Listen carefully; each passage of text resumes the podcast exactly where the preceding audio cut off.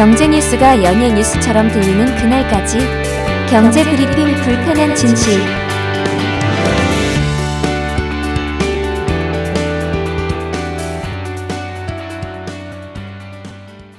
경제 브리핑 불편한 진실 1월 24일 브리핑 시작하겠습니다. 곧 설이잖아요. 네. 그래서 지난 주말 설 선물 준비하느라 많이들 바쁘셨을 것 같은데요.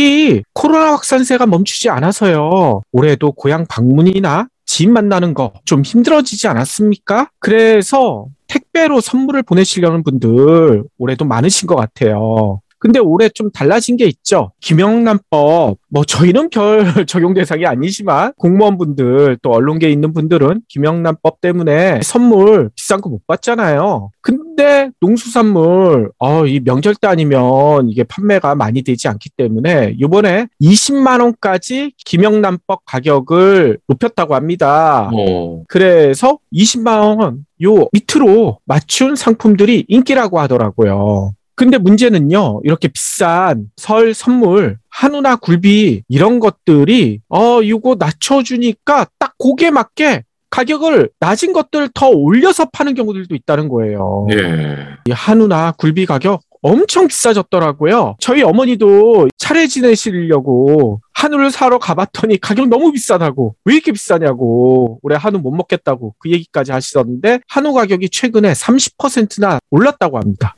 아, 그럼 Black Angus로 바꿔야겠네요. Black Angus 수입으로요. 예. 예, 근데 수입은요 찾아봤더니 50% 가까이 오른 것들도 있고? 수입 소고기도 지금 엄청 비싸졌다는 거죠. 아, 이거 Black Angus인데? 다만 이렇게 모든 이 설 선물 관련된 게 오른 건 아니고요. 과일 가격은 좀 내렸다고 하더라고요. 요거는 조금 나은 것 같은데 문제는요. 이런 일들이 있다는 거예요. 이렇게 가격이 높아지니까 설 선물 원산지를 속여서 파는 그런 사기꾼들도 또 늘어나고 있다고 합니다. 예.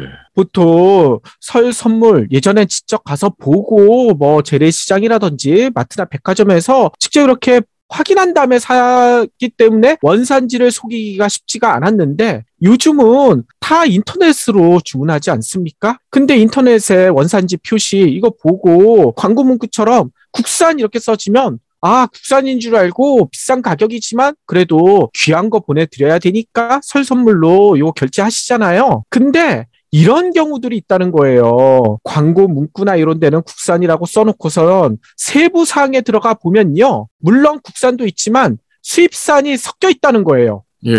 한과 같은 경우 그런 일들이 많다고 합니다. 그렇기 때문에요. 선물을 고르실 때는요. 원산지가 제대로 표시돼 있지 않거나 막 뭉뚱그려서 그냥 국산 이렇게만 돼 있거나 아니면 가격이 시중가보다 지나치게 싸다. 이럴 때는 좀 의심을 하는 게 좋다고 합니다. 인터넷에서 설 선물 고를 때도 꼼꼼하게 살펴야 된다는 거죠. 예. 아, 그렇기 때문에 이 원산지를 믿을 수 있는 곳에서 선물을 사는 게 중요한 거 아닙니까? 그렇죠. 예. 콩가루 연합에서 설 선물 준비하시면은 뭐 이렇게 속는 일 없고요. 그리고 브리오 비타민도 캐나다에서 믿을 수 있는 재료로 제조가 되고 아 또 설 맞아서 10% 할인도 해 주시더라고요.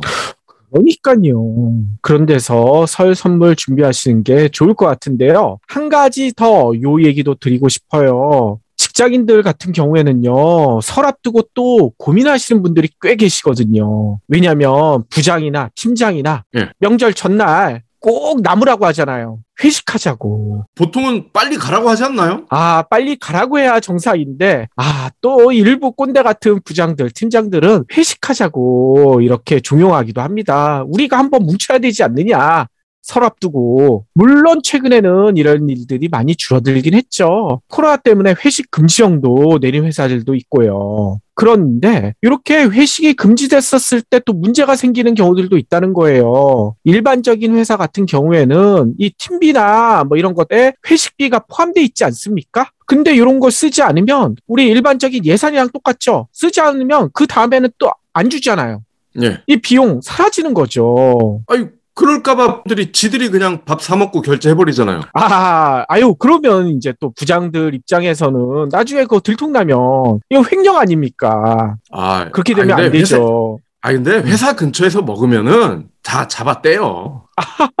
잡아떼기도 하지만 팀원들이 알기 때문에 아니 우리 부장이 한 번도 밥 사준 적이 없는데 라고 이렇게 이럴 수도 있기 때문에 굳이 회식을 하자고 하는 부장들도 있어요. 아무튼요. 근데 그런 일들이 아니라요. 최근에는 이런 경우들도 있다고 합니다. 일부 기업에서는요. 아예 부장이나 팀장한테 이거 이용하라 권한대요. 팀원들에게 배달의 쿠폰 주라. 음. 남은 회식비 있잖아요. 회식 대신에 가족들과 맛있는 음식을 먹게 해줘라. 라고 권고를 하고 있다고 합니다. 어, 당연히 신세대 직장인들 즐거워하지 않겠습니까? 반면에 부장이나 차장, 이런 사람들은 또 달가워하지 않죠. 왜냐, 아까 박 PD 얘기처럼요. 이거 자기가 띵쳐먹고 싶은데 팀원들 싼 거 사주고 자기는 비싼 데 가서 또 먹고 꼭밥 뭉뚱그려가지고 회식 썼다. 이렇게 할 수도 있잖아요. 그런데 그런 얘기는 안 하고 뭐 이런 핑계를 대죠. 부원들과 교류가 없어진다. 팀워크가 사라진다. 아, 이 회식, 이 배달 쿠폰으로 하는 게 말이 되느냐. 쿠폰 회식이 말이 되느냐 라고 항의를 하는 경우들도 있다고 합니다. 하지만요, 이게 과거부터 그러지 않았습니까? 가장 팀워크가 좋은 그런 팀의 부장, 팀장 이런 분들이 회식 자리 끝까지 남습니까? 이 회식 자리에 아예 오지 않거나 오더라도 와서 카드 주고 나는 떠날 테니 재밌게들 놀아. 이런 부장이 진짜 멋진 부장으로 여겨지지 않습니까? 예. 아, 저는 그, 그런 사람 거의 못 봐서요. 아, 그런 사람이 없었군요. 예, 심지어 가족이나 지 친구들을 회사 근처로 불러서 만찬을 즐긴 다음에 어, 누가 물어볼 수도 있잖아요. 그러면 어, 거래처 사람이야? 라고 잡아떼는 인간들은 많이 봤죠. 아하, 그게 누구였는지 참 궁금하네요. 아무튼요, 어, 요 얘기 드리는 이유는요, 그설 명절 앞두고 회식 고민하시는 부장님들, 팀장님들한테 얘기 드리고 싶어요. 남은 회식비 요거 어떻게 쓸까, 어떻게 꽁칠까 이런 생각하지 마시고요. 그냥 직원들에게 배달의 쿠폰 회식 요거 좀 쏴주세요. 그래야 팀워크도 더 높아집니다. 한 해를 마무리하는 지금 한 살을 먹는 것이 걱정스러운 아이들이 있습니다. 바로 보육원을 퇴소해야 하는 18 어른들입니다. 불과 몇 달 전만 해도 보호를 받아야 될 나동으로 시설에서 지냈던 아이들은 만 18세가 되었다는 이유만으로 보육원을 나와 살아가야 합니다. 아이가 어른이 되는 나이는 몇 살일까요? 만 18세. 어른이 되어야 하는 아이들의 자립에 함께 해주세요.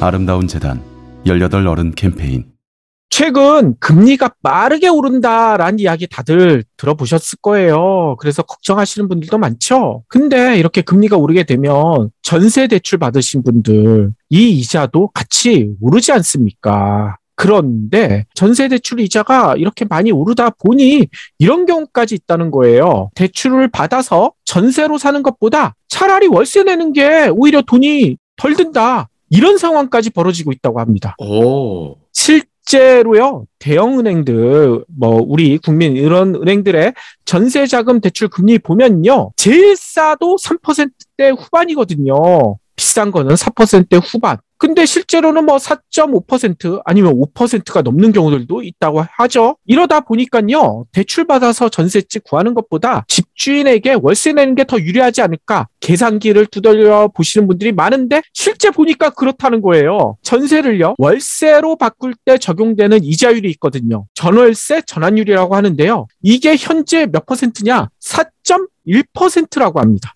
음. 예를 들어 전세 보증금이 6억 원짜리 집이다. 근데 이 중에 절반인 3억 원을 돈이 없어서 대출을 받았다. 근데 이자가 연 4.5%다. 이런 경우에는 한 달에 이자가 대략 112만 원 정도 나가게 되거든요. 근데 이 3억 원을요. 다 갖고요. 전부를 월세로 바꾼다. 연이자 4.1%를 적용하게 되면요. 월세로 내는 돈은요. 102만 5천 원 정도 된다는 거예요. 전세 대출보다 월세 대출이 10만 원 정도 부담이 줄어든다는 겁니다. 네.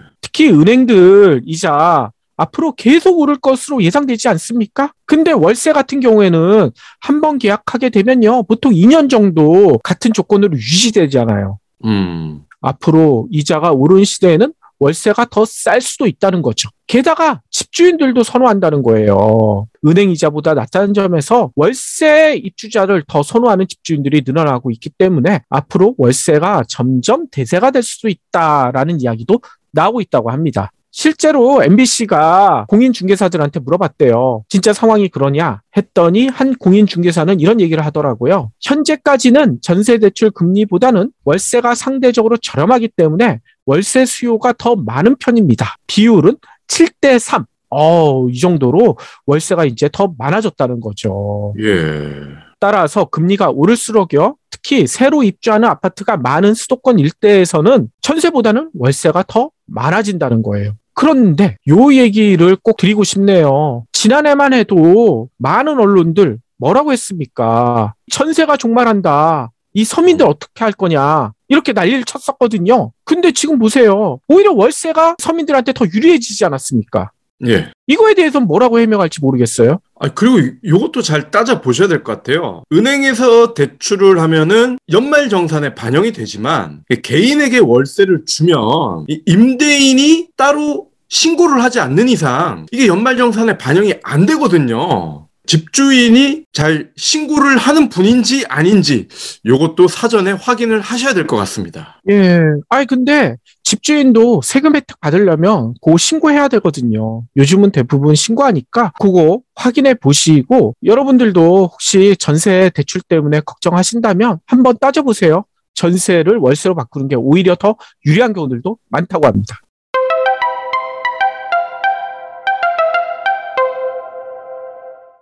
가상화폐 투자하신 분들 지난 주말에 잠을 못, 자, 못 주무셨을 것 같아요. 음. 주말 사이에 가상화폐 가격이 큰 폭으로 떨어졌거든요. 특히 비트코인, 비트코인이 3만 5천 달러 선이 무너졌다고 합니다. 두 달 만에 반토막이 됐다는 거죠. Wow. 그런데 지금 보니까요, 요 3만 5천 달러 선이 살짝 회복됐긴 했더라고요. 하지만 크게 다시 올라갈 기미는 보이지 않고 있습니다. 지난해 11월만 해도 이 비트코인이 6만 7천 달러까지 올라가지 않았습니까? 근데 지금은 3만 5천 달러. 어, 이렇게 폭락하게 되면 지금 악소리 나시는 분들 꽤 많으실 것 같아요. 아, 두달 만에 반토막이 됐다. 어, 심각하네요. 그러니까요.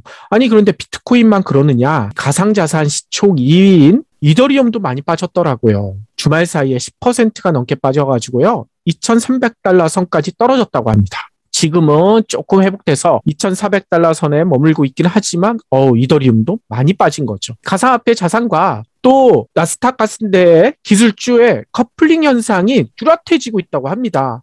같이 떨어진다는 거예요. 예. 그래서 금요일 나스닥 지수에서도 이 2.7%가 넘게 떨어져가지고 그 여파가 이 가상화폐까지 미치고 있다라는 해석이 나오고 있다는 거죠. 근데 이것보다 더 큰 문제가 있지 않습니까? 경굴지에서 꾸준히 얘기하고 있는 기준금리 인상. 미 연준이요, 3월 기준금리 인상이 거의 확실시된다라는 이야기가 지금 외신에서 쏟아지고 있습니다. 이번 주에 예정된 미 연준의 올 첫 회의를 앞두고요, 공격적인 긴축 전망이 나오고 있고요. 그래서 위험 자산 회피 현상이 강해지고 있다고 하더라고요. 그래서 변동성이 큰 가상 자산 가격이 줄줄이 폭락하고 있는데요. 여기에다가 또 문제도 있어요. 가상 자산에 대한 추가 규제 소식. 이것도 전해지고 있다는 거예요. 오, 어떤 소식이죠? 보통 비트코인 하면 미국이나 중국 이런 데 생각하시는 분들이 많으실 텐데요. 이 비트코인 채굴을 가장 많이 하는 나라 순서대로 세웠을 때 3위 나라가 의외로 러시아거든요. 오. 이 러시아가 비트코인 엄청나게 캐고 있습니다. 근데 러시아 중앙은행이요. 비트코인 채굴을 금지하겠다. 이렇게 정부에 제안한 이야기가 전해지고 있어요. 곧 금지할 수도 있다라는 얘기가 나오고 있다는 거죠. 러시아에서 이 비트코인 채굴 금지하게 되면 또 비트코인에 대한 이 신뢰성에 큰 상처가 날 수 있지 않겠습니까? 예.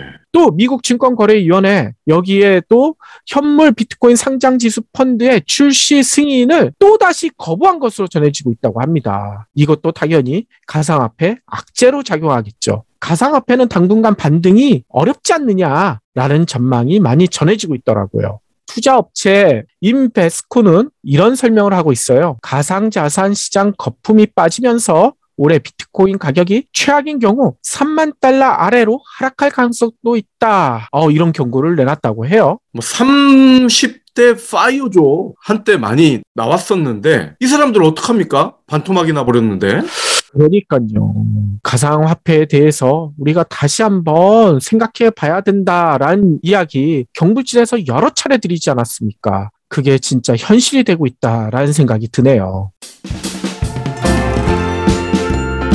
당신이 살고 있는 집은 하우스인가요? 홈인가요? 가족과 함께 힐링할 수 있는 홈이기를 기원합니다. 당신이 가입한 보험은 그냥 보험 상품인가요? 마이보험 체크인가요? 고객의 기쁨을 가장 먼저 생각하는 마이보험 체크이길 기원합니다. 이미 가입한 보험이나 신규 보험도 가장 좋은 조건을 체크해서 찾아드립니다. 인터넷 한글 주소 마이보험.com 또는 카카오톡에서 아이디 검색 마이보험을 친구 추가하여 상담하실 수 있습니다.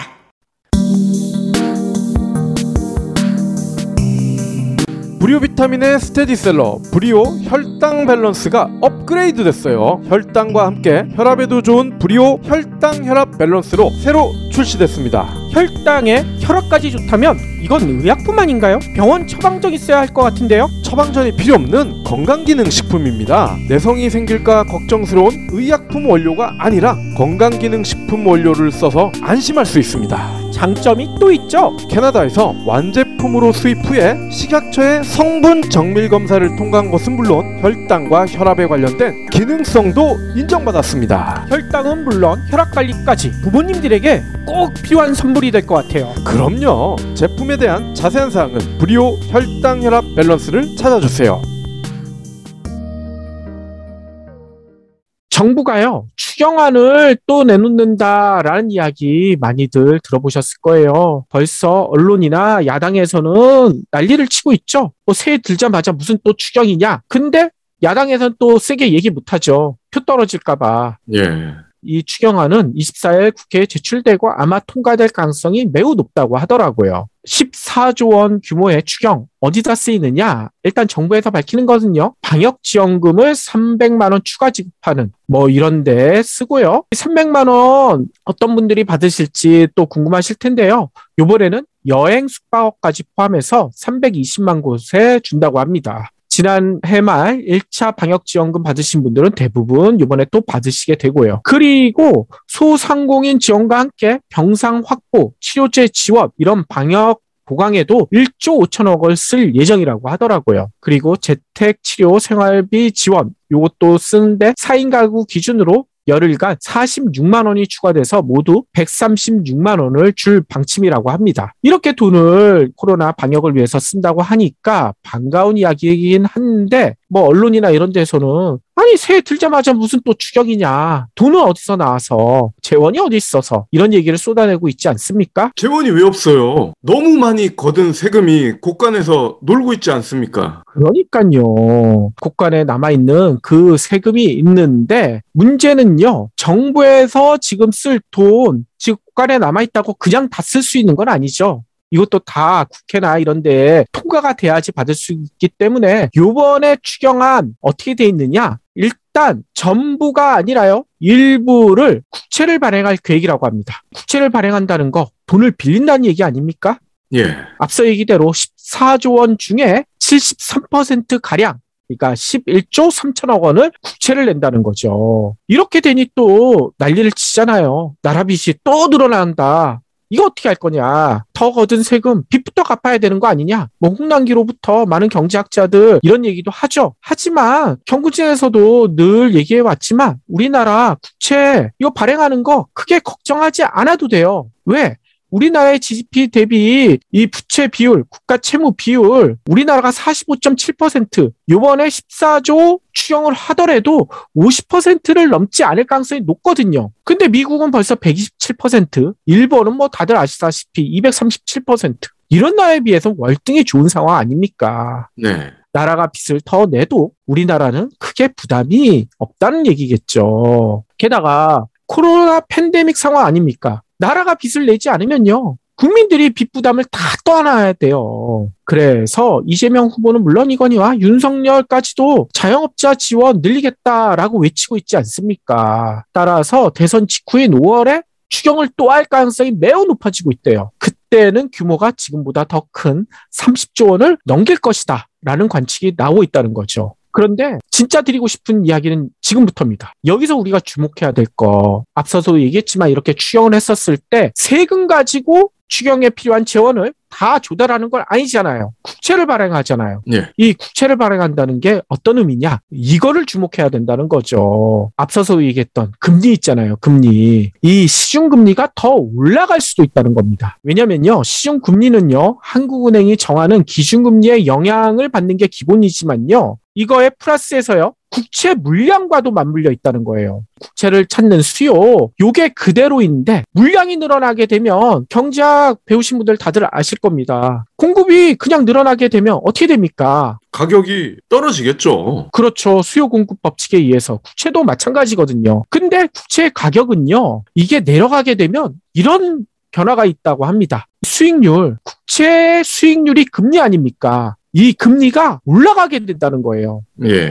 예전에 채권 시간, 채권 관련된 방송에서 얘기 드린 바가 있는데, 뭐 기억 안 나시는 분들을 위해서 다시 한번 짧게 예를 들어 볼게요. 금리가 5%인 채권 100만원어치를 샀다고 쳤을 때, 만기가 되면 이게 금리가 5%니까 105만원을 받을 수 있지 않습니까? 네. 근데 이 채권의 인기가 떨어지게 되면 가격이 내려가게 되면 앞서 얘기대로 95만 원까지 내려가게 되면 이 수익률이 어떻게 되나요? 수익률이 더 커지지 않습니까? 예. 10.5%로. 그러면 표명 금리만 차이가 두 배가 넘게 되는 거죠. 지금 국채 물량이 더 늘어나서 가격이 내려가게 된다는 것은 이 국채 수익률이 높아진다는 거고 그거는 금리를 끌어올리게 된다는 겁니다. 채권 시장에서는 이런 시나리오가 대출 금리 지표가 되는 국고채 금리에 지금 녹아들고 있다는 거예요. 그래서 국고채 금리가 계속 올라가고 있다는 거죠. 그러면 시중 금리까지 더 끌어올리게 되고요. 아니 그러면 이렇게 국채가 발행하게 되면 금리가 어느 정도 올라갈까? 이것도 계산이 되느냐라고 물어보시는 분들도 계실 텐데요. 이게 뭐 정확하진 않고요. 대충 요 정도로 변화가 있다고 채권업계에서 보고 있대요. 적자 국채 발행이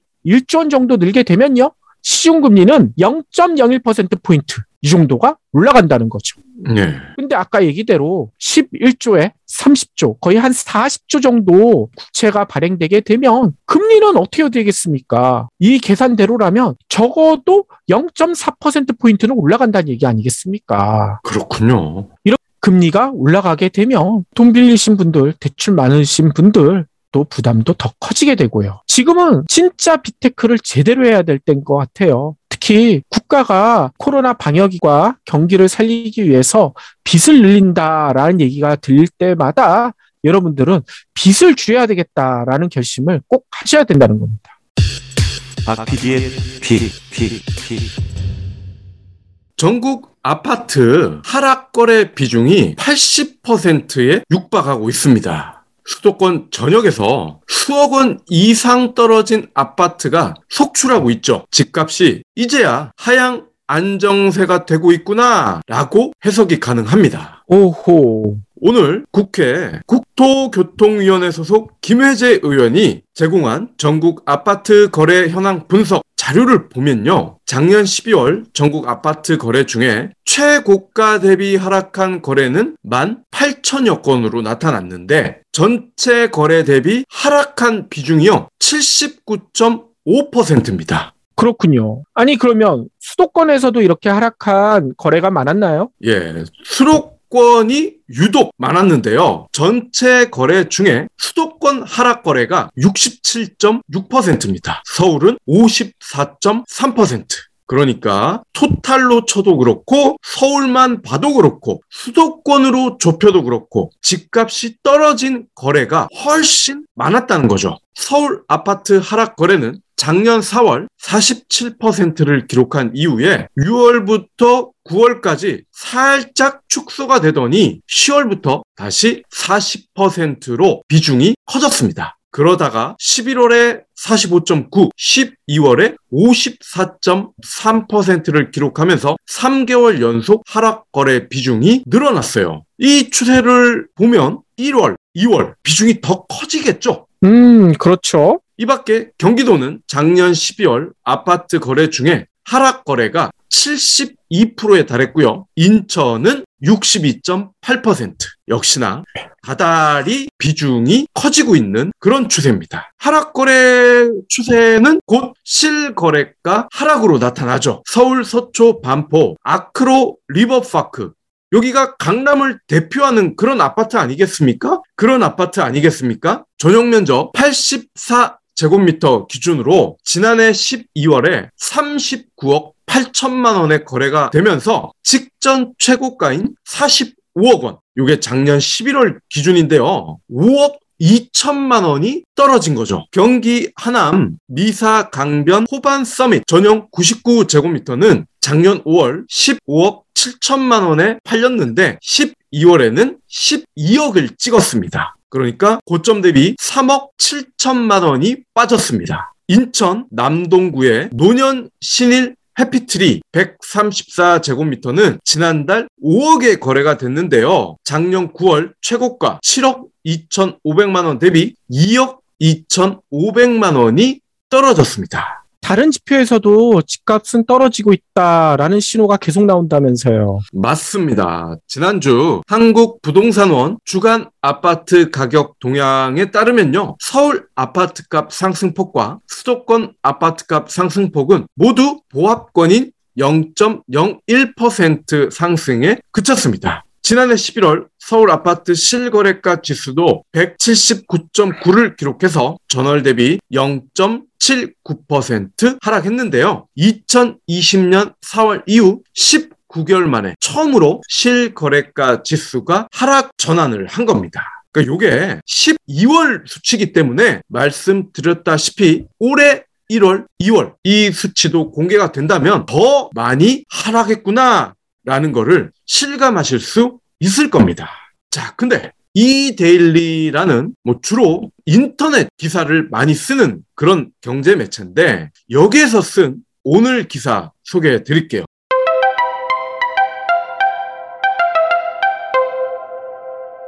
한 번에 집값이 3억이나 뛰었다. 서울, 강남이 아닌 지방이다. 대출 규제, 집값 급등에 따른 부담감. 이러한 탓에 전국의 주택 시장이 거래 한파를 겪고 있지만 일부 지역은 여전히 상승세가 매섭다. 예, 라면서 앞서 소개드린 한국 부동산원의 데이터를 인용을 합니다. 어디가 이렇게 많이 오른 겁니까? 강원도 속초군요. 이달 누적 아파트 상승률이 0.86%나 올랐다고 해요. 세종이 0.91% 하락했고 태백시도 0.27%가 떨어졌는데 속초는 0.86%나 올랐다. 그러면서 속초에 이어 이천이 0.73% 올랐고 전북 정읍, 경북 안동, 경남 창원 마산, 하포, 경기 안성, 경남 창원 마산 회원, 강원 강릉 이들 지역은 0.5% 이상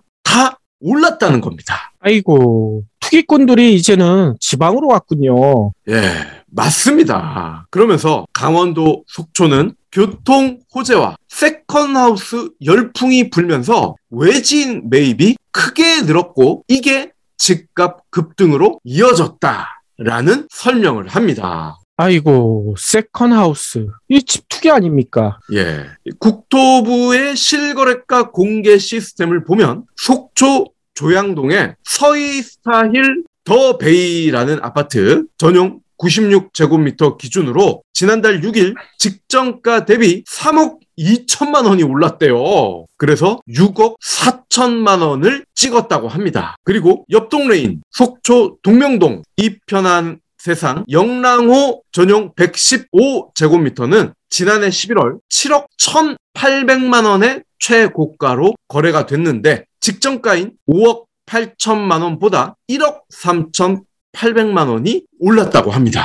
그리고 또 다른 이유를 적어놨어요. 2017년 서울 양양 고속도로가 개통한 이후에 수도권과 접근성이 개선이 되면서 그때부터 부동산 시장이 들썩이기 시작했다. 그리고 작년 말에는 동해선의 유일한 단선 구간인 강릉 제진 철도 건설 사업 공사도 본격적으로 착수했다. 2027년 개통이 되는데 부산역에서 북한 나진역이 동해선으로 이어지고 부산 제진역 간 소요 시간이 3시간 30분으로 크게 줄어들기 때문에 부산 사람들도 속초 관광이 훨씬 쉬워진다. 이런 얘기죠. 여기에 강원도가 다음 달 속초와 평창 전 지역을 기업 투자 촉진 지구로 지정하면서 일자리도 크게 늘어날 것이다. 지구로 지정이 되면 3년간은 부지 보조금과 전기요금 혜택까지 받을 수가 있다. 이렇게 강조를 합니다. 속초뿐 아니라 이천, 정읍,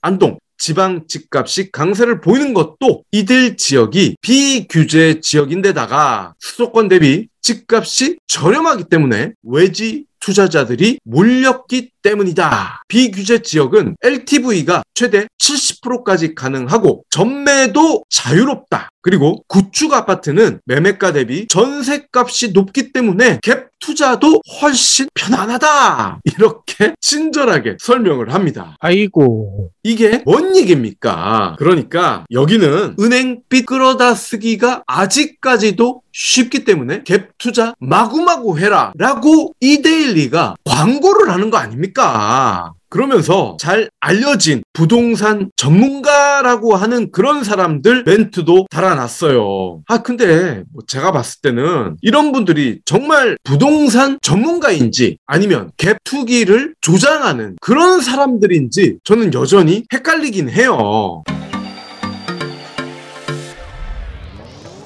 겨울이 오니 피부가 너무 건조해져요. 등산을 조금만 해도 허벅지까지 간지러워지더라고요. 저도 그래요. 그래서 걷기 운동 최대의 적은 겨울 그 자체인가 봐요. 비타민 가득한 한라봉이라도 먹어야 하지 않을까요? 먹는 것도 좋지만 바르는 한라봉 어떠세요? 한라봉을 바른다고요? 경불진몰의 든든한 법 제주수에서 한라봉 바디로션을 선보였거든요. 한라봉 추출물은 물론이고 제주의 천연식물을 원료로 해서 아기 피부에도 걱정이 없어요.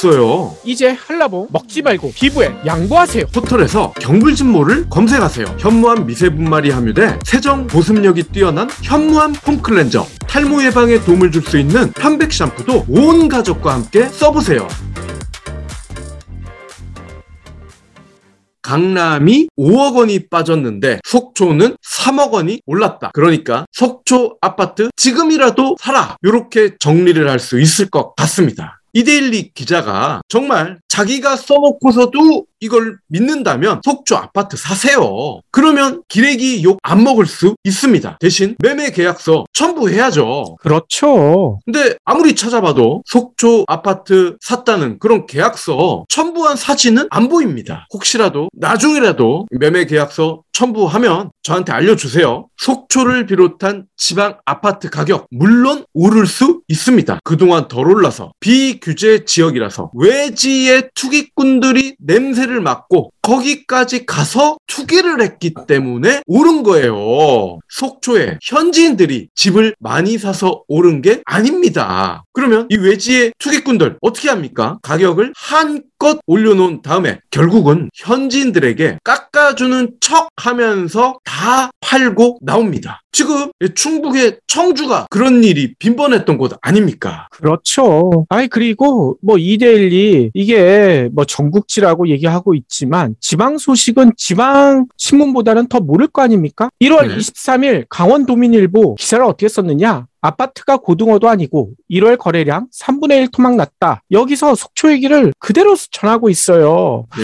속초의 아파트 거래량이요. 어떻게 됐느냐? 이델리 기자 얘기대로라면 계속 늘어나야지 될 텐데 속초의 거래량은요. 1월 들어서 58건 전달에 비해서 63.97%나 줄어들었대요. 예. 강원도민 일보가 전하는 그 내용이랑 이데일리가 전하는 내용 어느 게 더 믿을 만할까요? 그러니까 속초에서 예외적으로 가격이 오른 아파트를 마치 속초 전체의 이야기인 것처럼 그렇게 조장을 하고 있는 겁니다. 그러면 투기꾼들이 들어갔다가 나중에 깎아주는 척 하고 다 털고 나오면 뒤늦게 이 물량을 받은 현지인들은 곡소리를 내게 되는 겁니다.